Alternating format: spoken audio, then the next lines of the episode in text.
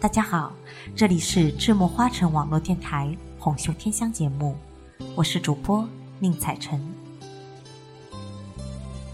端午临仲夏，时清日复长。端午节历经两千多年的历史变迁，已成为中华民族的一种文化源流，成为凝聚人心、凝聚民族感情、爱国精神的一种文化象征。让我们一起走进端午节，享受荷香暗度又端午的节日气氛。疏疏数点黄梅雨，书芳又逢重雾。一个流传了两千多年的民俗节日端午节，走过了浩瀚历史的烟云，传承着一种歌唱民族、爱国诗章的文化气息。在风风雨雨的岁月洗涤中，如一道绚丽的彩虹，映照着具有悠久历史的文明古国。端午节是我国汉族人民的传统节日，最早记载于《荆楚岁时记》。因仲夏登高，顺阳在上，五月正是仲夏，它的第一个五日。正是登高顺阳、天气好的日子，故称五月初五为端阳节。端午节还有很多的别名，如玉兰节、女儿节、菖蒲节、天中节等等，这些都是和民族习俗有关的一些生活细节而来。而端午节能在泱泱华夏。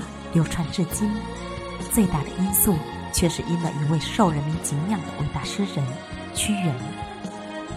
他的爱国忧民的情怀，他对祖国的无限忠诚，及其可与日月争光的巍巍人格与意志，使他成为我国文学史上第一位伟大的爱国诗人。屈原，战国末期楚国人。杰出的政治家和爱国诗人，名平，字元，楚武王熊通之子，屈瑕的后代，丹阳人。他首开新诗体《楚辞》，后人将其与《诗经》并称为《风骚》。《风骚》是中国诗歌史上现实主义和浪漫主义两大优良传统的源头。他的《离骚》《偏问》。《九歌》等一部部文学瑰宝，在源远流长的文化长河中，如日月辉映，流光溢彩。在他有限的一生中，他始终以祖国的兴亡、人民的疾苦为念，以楚国走上富强的道路为己任。当他的祖国面临灭亡的时候，他悲愤难挨。于农历五月初五，自沉汨罗江，以身殉国。尽度身悲千载冤，忠魂一去俱能还。国王身损今何有？只留离骚在世间。历代的文人墨客，到了端午节都要写诗作赋。以表达对屈原的缅怀。节分端午，自谁言？万古传闻为屈原。堪笑楚江空渺渺，不能洗得直沉冤。唐代文秀端午诗歌，让人在节日的晚和叹息中，多了一份怀念。代楚昭阳也有《但夸端午节》。谁见屈原寺，把酒时深殿，汨罗空远儿的诗句，深切地表达了人们对一代爱国诗人的尊敬与纪念。而民间的纪念活动更加丰富多彩，逐渐形成了一种遍布全国的文化习俗。流传至今的主要有赛龙舟。